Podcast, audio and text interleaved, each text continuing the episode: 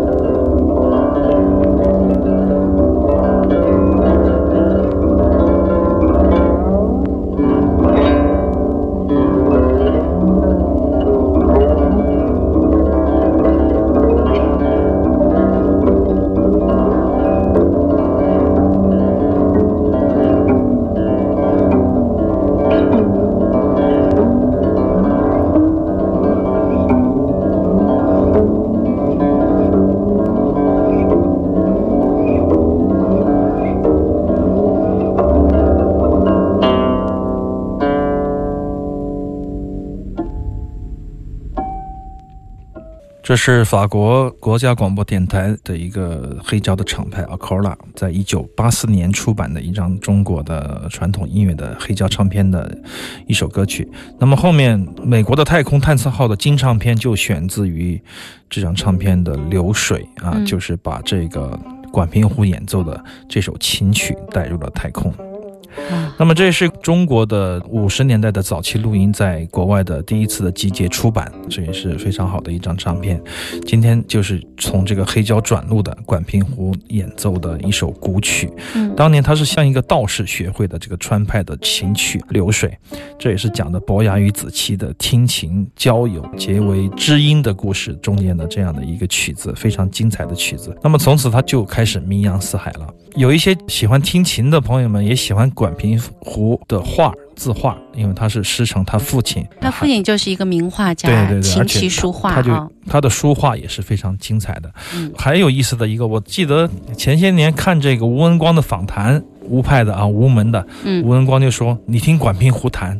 他所有的曲子都是一个调子，他所有的曲子都是一样的节奏，他演奏的所有的曲子都是他一个曲子。他说我就不行，我必须要变化。就吴文光有时候他会很激烈，有点摇滚的那种精气神，但管平湖一是非常非常的冷静平稳，平稳，然后他表现非常的沉得住气，他是一个这样的一个很克制。对，他的书画和琴还有他的人都是那种一看谦谦君子，就是那种非常克制的一个人。那么从他的琴后面也许可以感受到他一颗不甘寂寞的心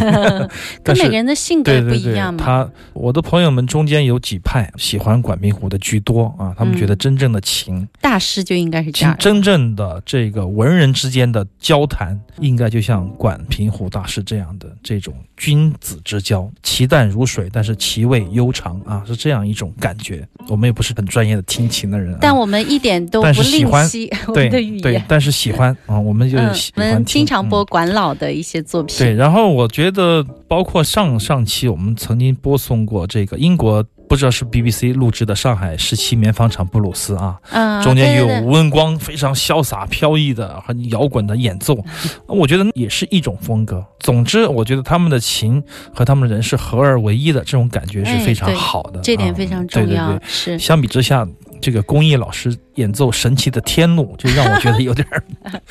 不是很高兴啊，不是很开心。对，你说这点特别重要，他性格本来就是一个很张扬的人，然后你就要让他弹琴要弹得特别内敛，那不是多拧吧，对啊，多别扭啊，他自己也会不舒服啊。所以说很正常，大部分的演奏家我感觉啊，科班学生出来的都演奏的不是自己的想要演奏的啊，这是一个问题。先把手上活练好，还没想那么多呢。再练好活以后，他就演奏不了自己的了啊，有时候会出现这样的一个悖论。不了解呀，问题有可能是很多人不了解，会迷失自己。所以说，管平湖我觉得大家是必须要听的啊，非常非常重要的一位琴家大师。好的，这一小时行走的耳朵，神游物外，静听世界之音。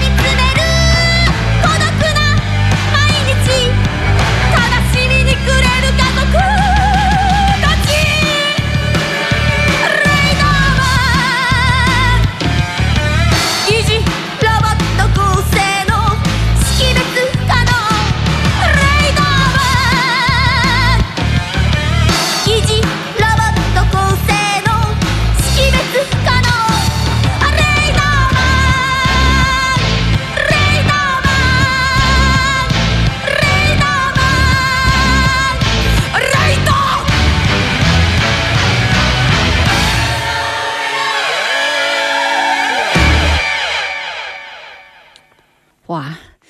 报以掌声，太强悍了吧这女性、非常精彩的一位阿姨户川纯。我的同事春花过年期间去到日本短期的旅游，初音阶段，对，穷游，她睡在街头，也不住酒店，也不吃饭，就为了看演出，卖唱片啊。她带回来一个户川纯09年的一个自选集，对一个自选集，网上我查了一些资料，户川纯每一张唱片她都做了很简单的说明。她说以前的很多自选集呢都是公司做的。常常我是在跟乐迷签名的时候才发现有这样的那样的精选。他说让他摸不到头脑，但是这一次他想自己做主选一张唱片。这首歌曲叫做雷达人，可以叫雷达人吧。我想起第一次听户川纯的时候，我的起点是很高的啊，这一点我引以为傲。为什么呢？在2001年的时候，记得刚来深圳去打口碟里刨垃圾的时候，刨到一张这个绿色封面的两个女孩像 Twins 像那个孪生子一样的合体女婴的这样的一张唱片。因为我看到了有大有良音弹吉他嘛，我也不知道户川纯是谁，就买回来听，我就觉得很奇怪的一张唱片，叫21世纪的户川纯。那么这也是他的一个翻唱的专辑。我记得当时我还很兴奋，我们在节目里播过一首这个 Loray 的蛇蝎美人，对，是他翻唱的。然后他还翻唱了这个前天我们播的 British Fountain 的方丹的那首 Come on a Radio，就是当年60年代末期，这个法国女歌手方丹跟这个游离于流浪在法国巴黎的 Artisan of Chicago 带来的合作专辑里面的一首经典曲目。我想这个人太厉害了，把我喜欢的歌都唱了，所以说我买了。当时我第一次在节目里播，就是大概15年前的那个时候。那么那张唱片让我觉得很让我惊讶，就是一个这样的小个子的日本女孩，她可以把这些作品演绎得如此的完整，而且有自己的特色，她的乐手都那么厉害，对，都很厉害。所以说我就对他产生了很浓厚的兴趣。后面我陆续的收录他的黑胶唱片，包括他的玉姬样，包括他的东京野蛮，也在我们节目里曾经播过。但是这首雷达园我是在他的精选集里面选出来的一首。昨天我听了大概1-2小时，把3张精选听了个透。我们的朋友中间很多也喜欢前卫音乐的朋友也喜欢他，所以说他是一个很特别的存在。我记得前些年有一张唱片来自于美国的 Zadik， 他是一个非常重要的前卫音乐家，叫做约翰佐恩啊 John Zorn， 他有一首歌就以户川纯的名字来命名的，就奉献给他的，他就是这样的一个存在。那么春华说在日本的演出现场他也看得非常的精彩，然后是鼓手是吉田打野，哇，这天让我有点崩溃，就是吉田和户川纯，然后JoJo广众初音啊，这样的一些搭配啊，包括这个大有良音与海女这种完全全开放式的音乐麻将系列，让我们觉得很过瘾啊。但是基础是一个，就是他们无论是每一个行业每一种乐风，他们都把它做到极致。做到极致之后，这种有艺术的沟通性，那么它就可以互文。然后就可以相互产生作用，可以有很多好的合作。它一定是建立在这种艺术的对话之上的啊！对，而且他是演了很多电视剧舞台剧，他是一个非常多产、高产的这样的一个女神级的人物吧，可以说是比较非主流，但是却又是一个非主流中间的一个明星。61年出生，现在50多岁，85年就出唱片了啊，非常非常多产。而且他的词作品，据说有很多日本词人很推崇他的作词的作品啊。相对来说，他的功力，他们说是非常非常的强悍。对啊，这么不拘一格的，有希望啊，有机会，也许我们未来的有一天能够在我们的身边能看到他的现场。好的。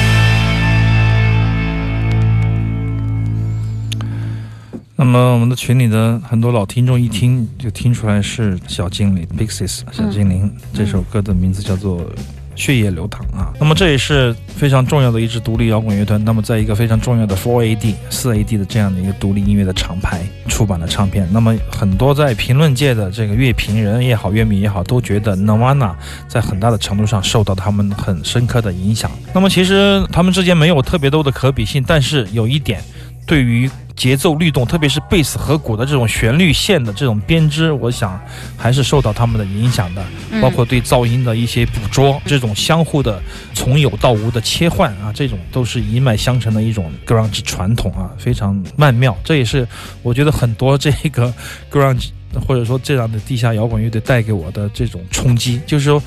突然有一天有这样的音乐出来，你会觉得摸不到形式啊，以前没有人玩过，他用这种气氛，用一种突然间消失的噪音来弥漫你的神经，这样的感觉我觉得还是非常非常棒的。那么这个乐团的贝斯手，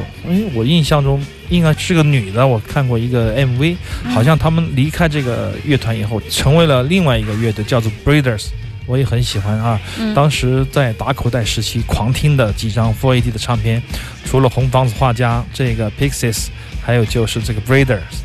就是两个草莓做封面的唱片，我当时觉得这几个女孩确实非常非常的厉害。